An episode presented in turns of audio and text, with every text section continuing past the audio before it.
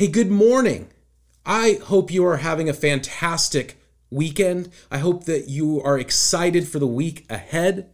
It is time again to gather as a church. We gather every Sunday morning online and in person.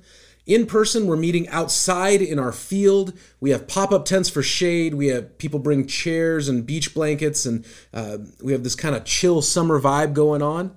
The plan right now is to continue meeting outside as long as the weather holds, uh, because we are following the public health mandates, uh, whatever that may be. And right now, if we were inside, we would all have to wear masks. And so the decision was hey, we're just going to keep meeting outside as long as the weather holds.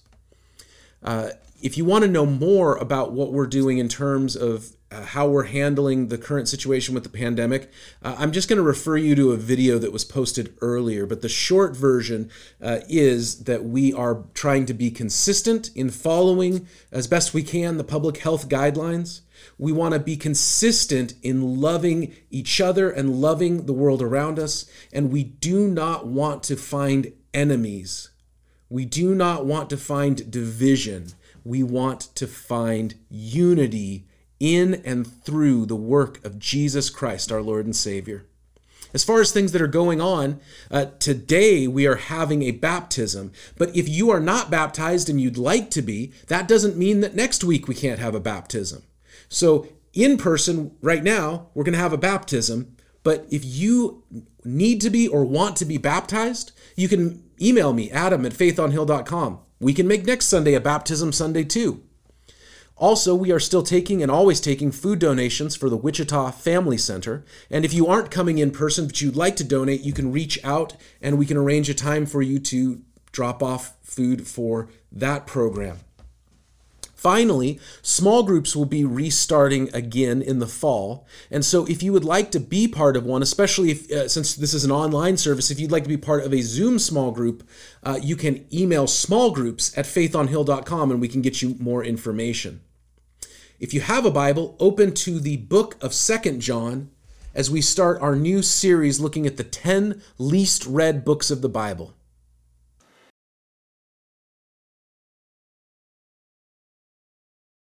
Hey, well, now we're starting a new series of Bible studies about the 10 least read books of the Bible. How do we know that they're the 10 least read? Well, when everything went digital, people could start to tell. And uh, websites like BibleGateway.com said, hey, we can look and we can see that these pages, these web pages with these books of the Bible, are viewed way more than these other ones. And so Bible Gateway put out a list of the 10 least read books of the Bible. And maybe the Bible app would say, well, we agree with eight of those, but there's two different ones on our list.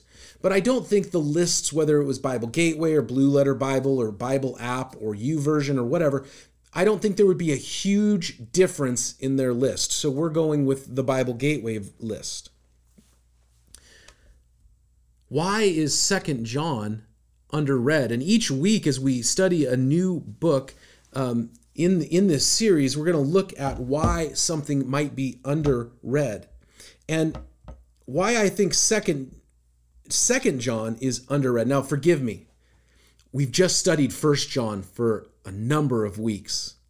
And so i am probably going to accidentally say first john when i mean second john or you might see me just as i did now really have to think wait is it second john so just just saying but the reason that Second John is one of the 10 least read books of the Bible.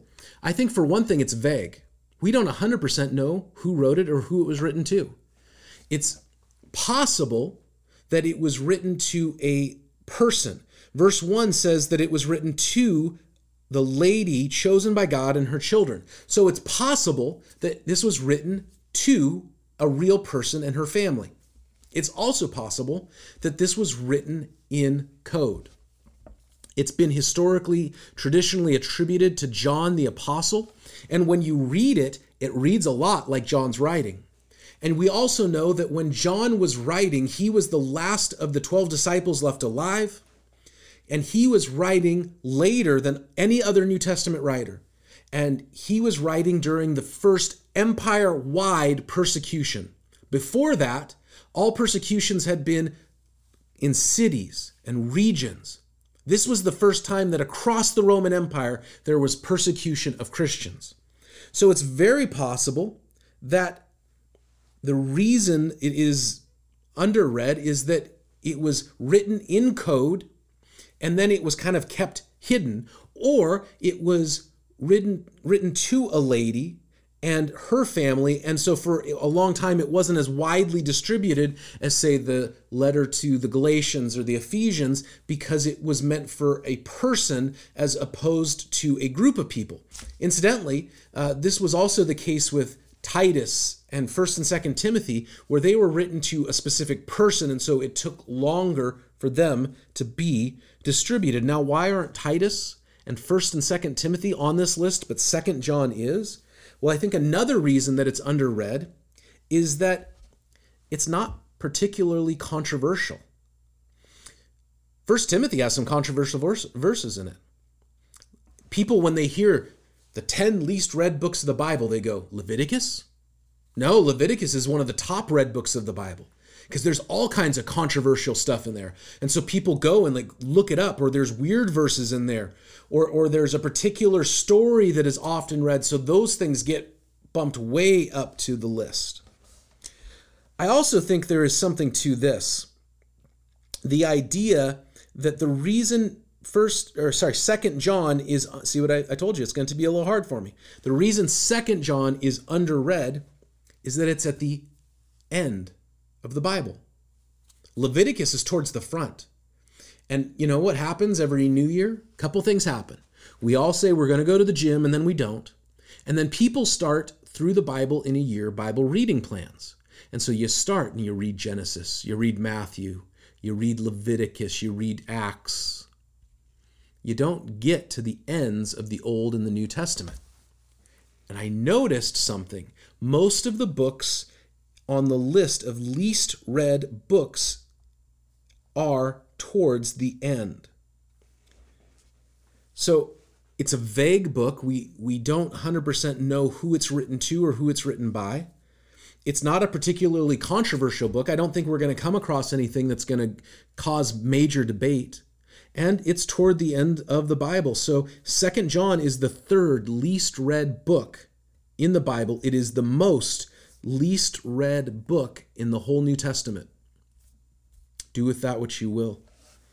The big idea that I got out of reading Second John and preparing for this sermon is relational faith. We are saved individually into a collective. Now, if you grew up in certain church traditions, the emphasis was on the group, the collective. The Eastern Orthodox tend to go that way. The some mainline or traditional churches tend to go that way. Some a lot of the Catholic traditions tend to go that way. They emphasize being part of the group. You are saved by your part that you take in the collective church family of God. What we might think of as Protestant evangelical churches they tend to emphasize, and that would be our group as well, a personal faith, an individual faith. And that is true.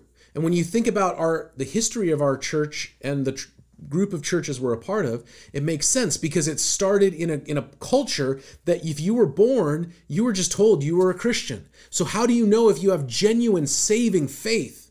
Because everyone's a Christian. And so the emphasis got put on individual personal faith. But the thing is that the Bible teaches both. The Bible teaches that we are saved individually, that there is no one who can go to God for us other than Jesus Christ. There is no priest, there is no family member. My I don't save my kids. My faith doesn't save my kids. My wife's faith doesn't save me. My grandma's faith doesn't save me. I don't go to God for you. I can pray with you, I can pray for you, but I'm not I'm not the bridge to God. No pastor is, no priest is. Jesus is our true high priest, and he is the connection between humanity and the divine. So, this idea of a relational faith, we are saved individually, but we are saved into a collective faith. And this idea that I believe that John is trying to get across now, whether it's a lady and her children or whether it's a church and John is just writing in code, I think it works either way. Personally, and we'll see in a little bit, I believe that it's written to a church just because of how it's it's written, how it reads. But I'm not going to fight you over this. This is like if you want to go on like Adam's 10 things he could care the least about fighting over, this would be on that list. Is it a woman or is it a church? Don't care. Let's read together verse 1 The elder to the chosen lady, sorry, to the lady chosen by God, and to her children, whom I love in the truth. And not only I, but also all who know the truth. Because of the truth which lives in us and will be in us forever, grace, mercy, and peace from God the Father and from Jesus Christ, the Father's Son, will be with us in truth and love. It has given me great joy to find some of your children walking in the truth, just as the Father commanded us. The, the first relational idea that I see here is this relationship between generations. John was probably in his last years. He was somewhere between, let's say, 85 and 95 years old, and, and most likely he was in his early 90s but he knew the kids. And this is why I don't care. Is it a literal woman and her children? Or is it a church and the children of the church is who John is talking about? Doesn't matter because the same principle applies. In his later years, John knew the kids. There was a relationship between generations one of the things that I become more and more convinced of is the need for multi generational Christianity. What I mean is this think about the average 22 year old woman or man. The average 22 year old woman or man, who do they know in their 70s or 80s that isn't directly related to them? On average, we do not have multi-generational relationships outside of our family systems. And even then, that often gets minimized because, unlike previous generations where you grew up knowing the same people and never really going more than a few hours from where you were born, now, you could be born in Boston but have lived the last 10 years here in Portland. Or you could grow up here in, in you have graduated from Putnam or Milwaukie High School, and then you go off and you haven't been back home in 15 years. And so those kind of family relationships are, are very thin at best. I really believe in multi multi-generational Christianity. But you got to know the kids. And the responsibility is always going to fall on those of us who are older and who have walked with Jesus longer. You got to know the kids. I'll give you a few examples where I was talking to the pastor uh, of a church when I was living in California. And he was talking about the young people in his church. And nobody he listed was under the age of 50. Now, it wasn't one of those churches where everyone was older. He had young people in his church, but he didn't think of them.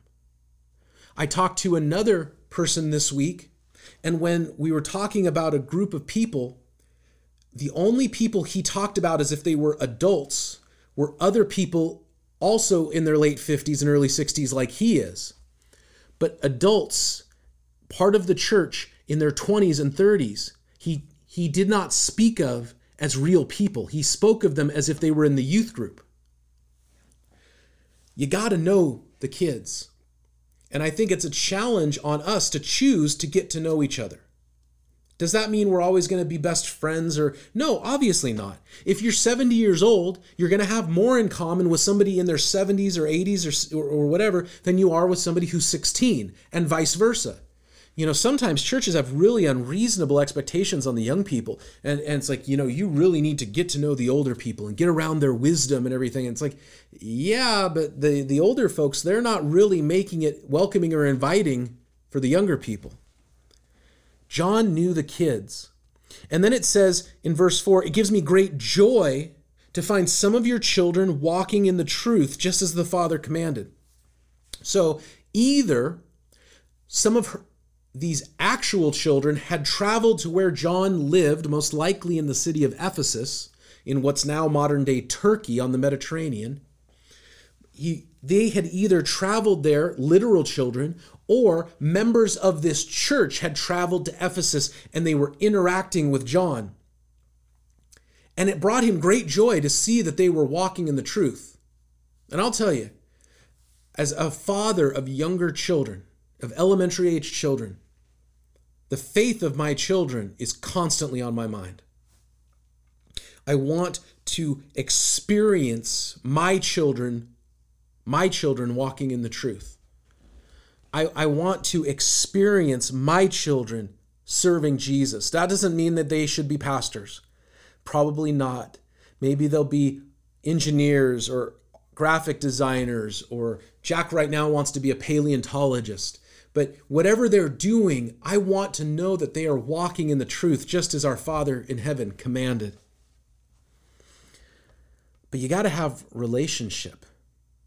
Sometimes that means doing what you don't want to do. I took Jack, he, he loves dinosaurs. I took him to the OMSI recently. Not really my thing, going to a kids' museum and hearing a bunch of stuff uh, about uh, science that I disagree with. But he's really into it. And I want relationship. And I want connection. So I went with him. John knew the kids, he interacted with the kids, and he was somebody that the kids wanted to know. The kids interacted with him. All I can say from a just practical level, how this happens is by giving up some of our own preferences. Um, you know, one of the things that I love, we went to Mexico a few years ago on a mission trip, and I cannot wait to go to Mexico again on a mission trip once the pandemic's over. But we went to Mexico and we drove from Faith on Hill Church down to Mexico. And one of the things I told the adults is this is a church wide mission trip, it's not a youth group trip. But if we're playing music in the stereo that the kids like, the high school kids and the, the young adults in their 20s, don't complain. If you don't like the hip hop, that's just how it is. But what I loved too was Mark Harris, you know, who, who's a professional driver, was was our main driver going down. And as we were driving through Bakersfield, California, I said, Mark, what would you like to listen to? And Mark said, Hey, you know, we're in Bakersfield. There's a lot of history with country music. In fact, Bakersfield, when it comes to the West Coast, is like the the spiritual home of country music. He said, Can we listen to some old Buck Owens and Hank Williams? And I said, Sure. And we did. And we listened to these old country records Buck Owens, Hank Williams, Merle Haggard. We're just going through like a who's who of classic country artists. And the high schoolers and the 20 year olds probably would listen to something else if given the choice totally chill. And the unity that I saw people in their 50s and 60s and 16 year olds and 20 year olds and 30 year olds was beautiful.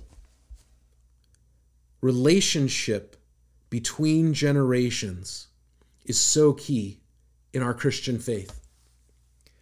I'm saved individually, but I'm I'm saved into this collective family. And so I need to embrace our family and the six year old should be just as important as the 60 year old, and the 80 year old should be just as valued as the 28 year old. There shouldn't be. Now, if we're going to lean one way or the other, I'm always going to lean younger because they're the future of the church. And if you think, oh, that's just you being a young pastor, you know who doesn't think I'm young? Young people do not think I'm young. But we need to have relationship between generations. Let's read on.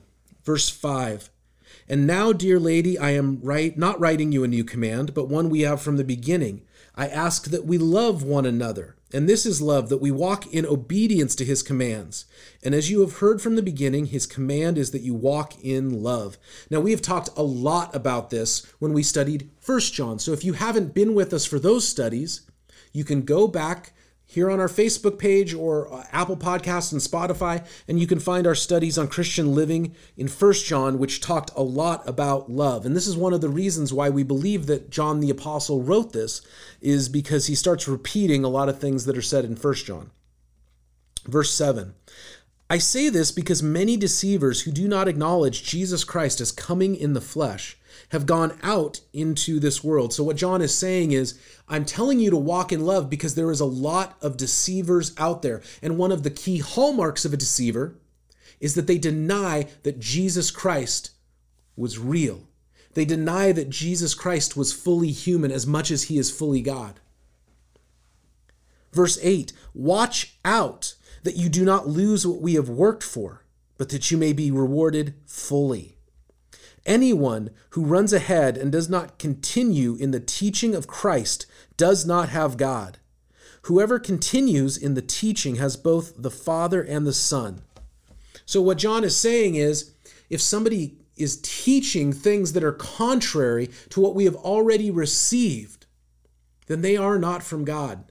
No matter how charismatic or how winning or how big a personality they have. No matter what is happening, people say, "Oh, look at this good work that they're doing. They're they're bringing water to places that don't have clean water." That I'm thankful for that kind of thing, but that doesn't mean that they are preaching the truth. We'll read on here. Verse 10 If anyone comes to you and does not bring this teaching, do not take them into your house or welcome them. Anyone who welcomes them shares in their wicked work. What's going on there? You may know this, you may not, but here's a quick history lesson. The original Christians did not meet in church buildings like we meet today. Now, the first chance that they had to have a bigger meeting place, they built it or they rented it. So I'm not opposed to a church having a building. And I'm not opposed to that facility being nice and comfortable. There's nothing wrong with that. But the original Christians met from house to house. And in places like Jerusalem, when they were able, they met in public spaces like the temple courts. Now, what happens sometimes is people will read something about the church in the New Testament and they'll assume that the church was basically like a franchise, you know, McChurch. And and so they'll say, oh, well, whatever was going on in the Ephesian church, that's exactly what was happening in the church in Thessalonica. That's not how it is. As, as the more and more that I read the scripture, I believe that churches were very different and very diverse from place to place and context to context. I believe some churches were led by a single leader, and some churches were led by a group of leaders. Some churches were bigger. The church in Ephesus uh, was apparently a larger church. Some churches were smaller. It's possible that there was a small house church that either was meeting in this woman's house or that the, the church, and he's describing uh, the church in code as the lady, that the church was meeting in a house, but they didn't have a, a full time pastor or teacher or a group of elders and teachers the way that some of the other churches did. And we know that there were people who went from city to city preaching the gospel. The Apostle Paul did that. Barnabas did that. Apollos did that. We know from the scripture that this was the case. So it could be that what John is saying is if somebody comes to your town and they say, hey, they, they look for the Christians, they find the Christians, they say, hey, we're here to preach the gospel. When he says welcome me into their house, it could be talking about supporting them, like here, here's a place to stay, or it could literally be their church. You welcome them not into just your house, but that's where the church in that town or village met. And he says, anyone who welcomes them shares in their wicked work. So if you're giving support to this person, John says it's as if you were preaching that false gospel because you're giving them a base from which to spread their deception. Remember, I said that this is all about relational faith? I believe that there is some relational necessities in discipleship. And discipleship is teaching people how to follow Jesus. So that starts with preaching and proclaiming the good news. And then once somebody believes, we instruct them in the faith. I believe that right now, this is part of discipleship at Faith on Hill as I teach the Bible. Discipleship happens in our small groups as we meet together and we get to know each other and we grow in relationship and we pray for one another and we discuss the scripture together. Discipleship happens. There's people that I meet with uh, individually uh, and, and we talk over things and, and we're connecting together. But there has to be some relationship. John was expecting the church, John is expecting the church to have knowledge of the gospel so that if a teacher comes to their village, a traveling preacher comes to their village, that they would know the basic things that, that are true and non negotiable. I don't think he needs them to know all of church history or all of the history of, of the Hebrew scriptures. I, I think he needs he expects them to know the basic truths. Jesus Christ is fully God. There is one God who has represented himself in three distinct persons the Father, the Son, and the Holy Spirit. Jesus Christ is also fully human.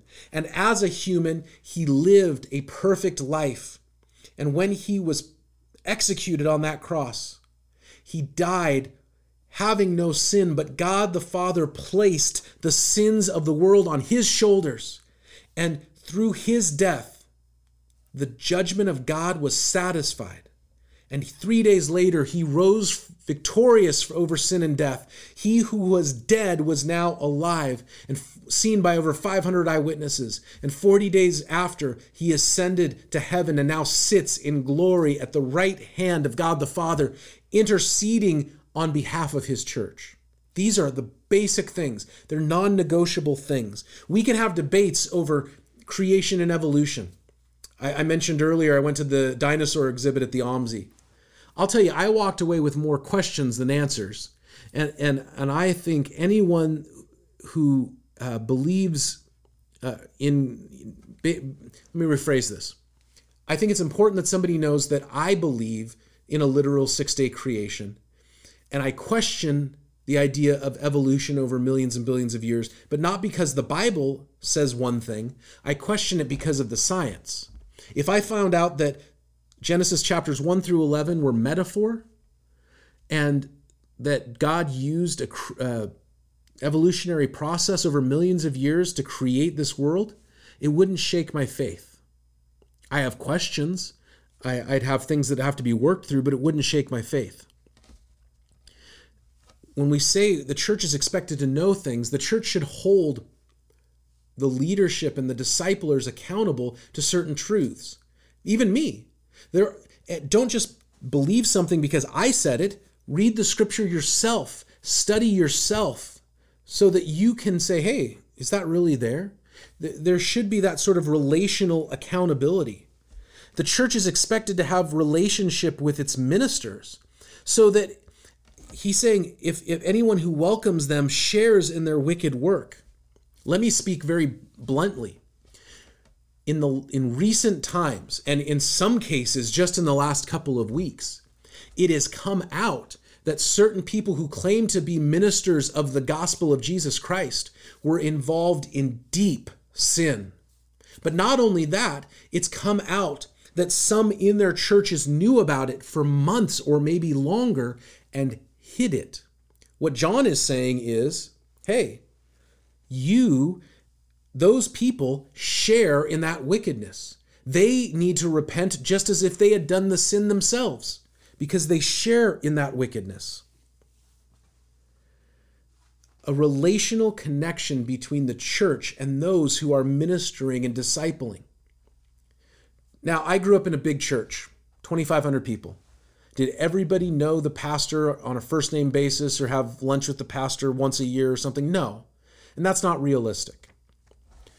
But I'll tell you what, my my pastor growing up was available and he he was open to connect with people. And if you were around, not just on Sunday mornings, but if you came to Wednesday night Bible studies, or if you came to the Friday night discipleship classes, or you went on mission trips, you got to know him. Um, so, this idea that we should be open and connected. And I'm very troubled by churches where I hear about where nobody ever gets to meet with the senior leaders and they're kind of walled off like they're celebrities. Very troubling. But quite honestly, I mean, uh, that's not a knock on bigger churches because I know smaller churches that have all kinds of trouble too. I think the bigger idea is a relational connection that that we would know each other in the discipleship process. And finally, verse 12. I have much to write to you, but I do not want to use paper and ink. Instead, I hope to visit you and talk with you face to face, so that our joy may be complete. The children of your sister, who is chosen by God, send you their greetings. Now, again, this is one of the reasons why I think he's writing in code, because when you read the greeting and you read the closing, it kind of sounds like um, there's more to this than just John's writing to a, a lady and her kids that he knows. But it's relationship based church. John says, Hey, I've got more I want to tell you, but I want to do it face to face. I want to do it connected. I do not believe that our church shut down in the spring of 2020. And that's a narrative that some people have shared. Oh, you know, when the church is all shut down in March of 2020. I don't believe we shut down. I don't believe we stopped meeting. I don't believe we stopped having church. In fact, we were intentionally connected. Some people got to know people in their church better during that time. We gathered together and we were chatting uh, as the sermon was going online, but there was the chat. Uh, we prayed together over Zoom meetings and we uh, there was people that were writing cards like they they actually sat down and wrote something out old fashioned like and sent it to others in the church to encourage them. I don't believe that an online service is somehow wrong or not church. I don't believe that a zoom small group or a zoom prayer group is somehow lesser or less valid than everybody gathering in, in the same room together I also believe that some things can only work face to face. I also believe that if going to church just means watching a TV show on your phone or on your on your actual TV and just getting a YouTube video of a sermon, that's not church. I have I printed up here. This is a list of all of the one another commands in the Bible. Love one another. 16 times in the Bible we're told to love one another. Be devoted to one another. Honor one another better than yourselves. Live in harmony with one another. Build up one another. We're told that a couple of times in the scripture. Accept one another. That goes back to relationship between generations. Be like minded towards one another. Admonish one another. Greet one another. Care for one another. Serve one another. Bear one another's burdens Forgive one another. Now that's interesting because if you're supposed to forgive one another, that implies that there's going to be stuff that needs to be forgiven. Oh my gosh, you mean that people in the church can act silly or or do something that hurts my feelings and I'm going to have to forgive them? Yep. Be patient with one another, speak the truth in love, be kind and compassionate to one another. Speak to one another with psalms and hymns and spiritual songs. Submit to one another. That's not a popular one. Consider others better than yourself. Look to the interest of one another, bear with one another, teach one another, comfort one another, encourage one another, exhort one another, stir up one another to love and good works, show hospitality to one another. Employ the gifts that God has given us for the benefit of one another. 1 Peter 4 says, Clothe yourselves with humility towards one another. Pray for one another. Confess your faults to one another. Do not lie to one another. Stop passing judgment on one another. If you keep biting and devouring each other, you'll be destroyed by one another. Let us not be conceited provoking and envying one another. Do not slander one another. Do not grumble against each other. All of these one another's imply that you have to be in relational connection. What is it that, that John says in verse 3? or sorry, verse 2, because of the truth which lives in us and will be with us forever. It's a, it's a collective thing. This idea of relationship based church. I have much to write you, verse 12, but I don't want to use pen and ink. Instead, I hope to visit you and talk with you face to face. How can we obey all of these one another's if we're isolated or we're apart? I believe we have to be intentional about relationship with one another. Now, if you're watching this, that means that you're watching an online service. And, and we put effort into the online service. We make it happen every week. So I'm not against the online service. It's not going away. I do think that we can choose to be connected. It's one thing to just watch a sermon, and it's another thing to be collectively part of the family of God together. We have to be intentional about our relationship with others because it's easy to just be isolated and to be disconnected. It's easy to do that, but it's not better.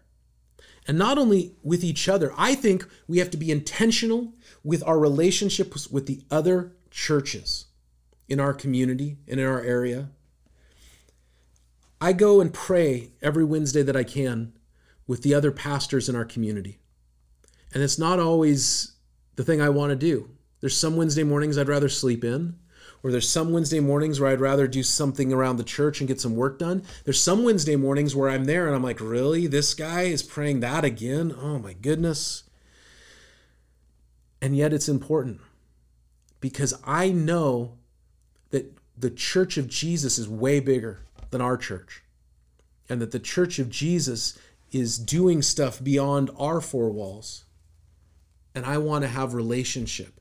And not just for us, but so that, you know, one of the things it says is bear one another's burdens. I love having relationship with other churches so that in our time of need, they can come alongside us, and in their time of need, we can come alongside them. During COVID, we opened our doors to some churches that had lost their meeting space they couldn't rent anymore, and so they used our fellowship hall to meet as a church. Happy to do it. That was a thing that we were blessed to do. To be connected to here. I'll tell you something else. We heard about a need, a, church in our conference of churches. And so I said, hey, we've got that thing they need and we're not using it. Let's send it to them. The, the idea that we can be connected with each other. And our conference of churches, you might have noticed a while back, we upgraded the quality of the video. That came from, from a, a grant donation from our conference of churches. So to be connected, not just, we're not isolated and individually, and then collectively as a church, we're not isolated from the rest of the churches. We are together on God's mission. And it breaks my heart to see churches that are off on their own, to see individual Christians that are off on their own, because God wants so much more and so much better. So if you're saying, hey, I'm online and I'm online because I just don't feel comfortable meeting in person, that's fine as our Zoom meetings start back up again, our small groups, however it is, be connected. Email, check check in, connect. Find a way so that you can live out these one another commands, so that you can have relationship because some things cannot be done without other Christians around. Some things cannot be done in isolation or separation.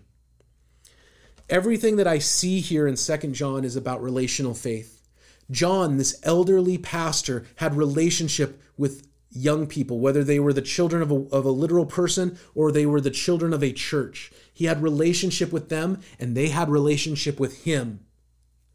And then they John says expect to have relationship with the people doing the discipling. And then finally he says, "Hey, I'd like to come and see you because there's only so much I can write. I need to be with you. And I need to be connected to you." And I think that invitation to relationship, not just with Jesus, but with his people, is open and it is there. And if you are not a Christian, the first invitation is the relationship with God. I mean, you can belong here at church, but to believe is so important. It's the most important thing.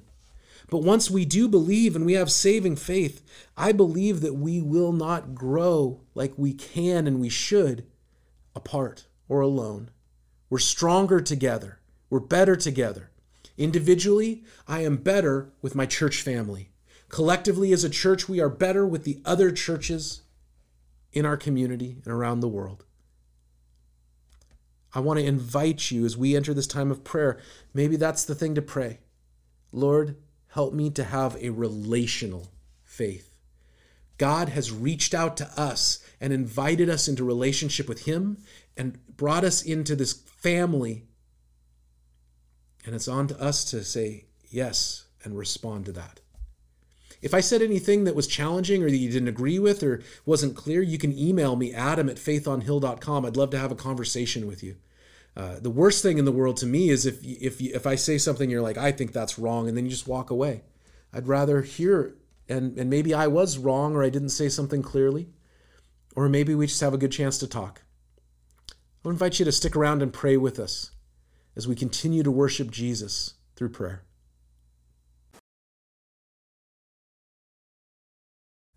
Well, now that we have heard from God, we want to speak back to Him. And I believe that God speaks to us as we gather together, as we study His Word, and we want to respond.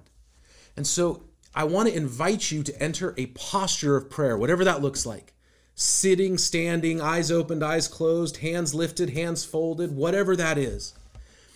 A posture of prayer as we go before our God and our Savior. Holy Father, thank you that you have the whole world in your hands. In a world of uncertainty and in a season of uncertainty, you are certain. You are sovereign. You are Lord over all things. And we trust in you. We trust in you. Father, we acknowledge your greatness your love, your holiness, your mercy. In this moment, I want to invite you to be free with using the pause button if you need to. But as we are praying, I would invite you to speak out, out loud, if, if you feel comfortable. Speak out loud an attribute of God His love, His grace, His power, His forgiveness, whatever it is that comes to your mind first, speak it out and then praise God. Thank God for it. Lord, I thank you for your great mercy and compassion. I thank you that you have looked on your enemies to make us friends. I thank you that you have looked on the widow and the orphan and shown mercy. Lord, I thank you for your justice. I thank you that those who have oppressed the widow and the orphan will not go unpunished, that your justice will be satisfied. And it feels hard to see that sometimes, Lord. So we pray for faith. And Lord, we know in faith that you have great power. And the injustice that we see in the world is not beyond your knowledge or your reach. And so I'd invite you to speak out an injustice, a tragedy, something that has grieved your heart this week, and bring it before God. Feel free again to hit the pause button to take time to pray over these things. And Lord, I admit I was grieved this week as I read in the national news uh, about a woman and her children who were horribly mistreated by police in, in, in, a town not far from where I used to live in California, only because she was black. Lord, I pray for justice. I pray you would comfort her and her family. I pray that you would help them to come to a place of mercy and forgiveness in their own hearts, not for any other reason that, that bitterness and anger destroy us on the inside. And I pray for her and her family. Lord, this week I was so grieved as we saw the situation in, in Afghanistan. Lord, we pray for our sisters and our brothers there, Christians who now fear for their lives and may not live to see the end of this month. We pray for women and young girls who live under threat of violence. We pray for young boys who live under the threat of violence as well in all kinds of different ways, from um, abuse to forced conscription into to military groups. Lord, we pray for mercy for that land. We pray for peace. We pray that you would be with refugees who have come to our country. Help us to welcome them well. And Lord, we know that you are not just involved in the affairs of the world, but you are involved in our, the affairs of our lives, and you are a healer. And so I'd invite you right now to speak out the name of somebody you know who is sick, who needs healing, and to pray for them. Lord, I pray for the many who are on our, our list to pray for, who, who have cancer, who need transplants, who have uh, all chronic health issues. Lord, we pray for uh, the person in our church this week who has COVID, that you would bring full healing to their body. Lord, we pray and ask that you would show yourself the great healer. Show yourself powerful in the bodies, the physical bodies of these people. And Lord, finally, we know that our bodies will eventually die, but our souls live forever. And we pray for those who do not know you. Lord, I pray for family members who do not know you. I pray for neighbors who do not know you. Maybe you have a coworker, somebody you go to school with. Speak out their names. Ask Jesus to reach into their lives. Pray for grace on them.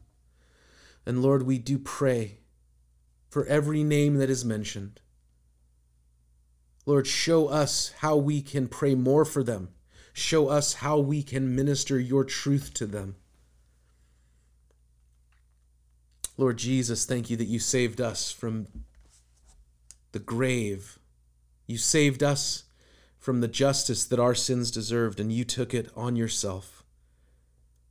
Lord, I pray that you would remind us how much we have been saved from, how much we have been forgiven. And Lord, help us to live in the reality of that forgiveness.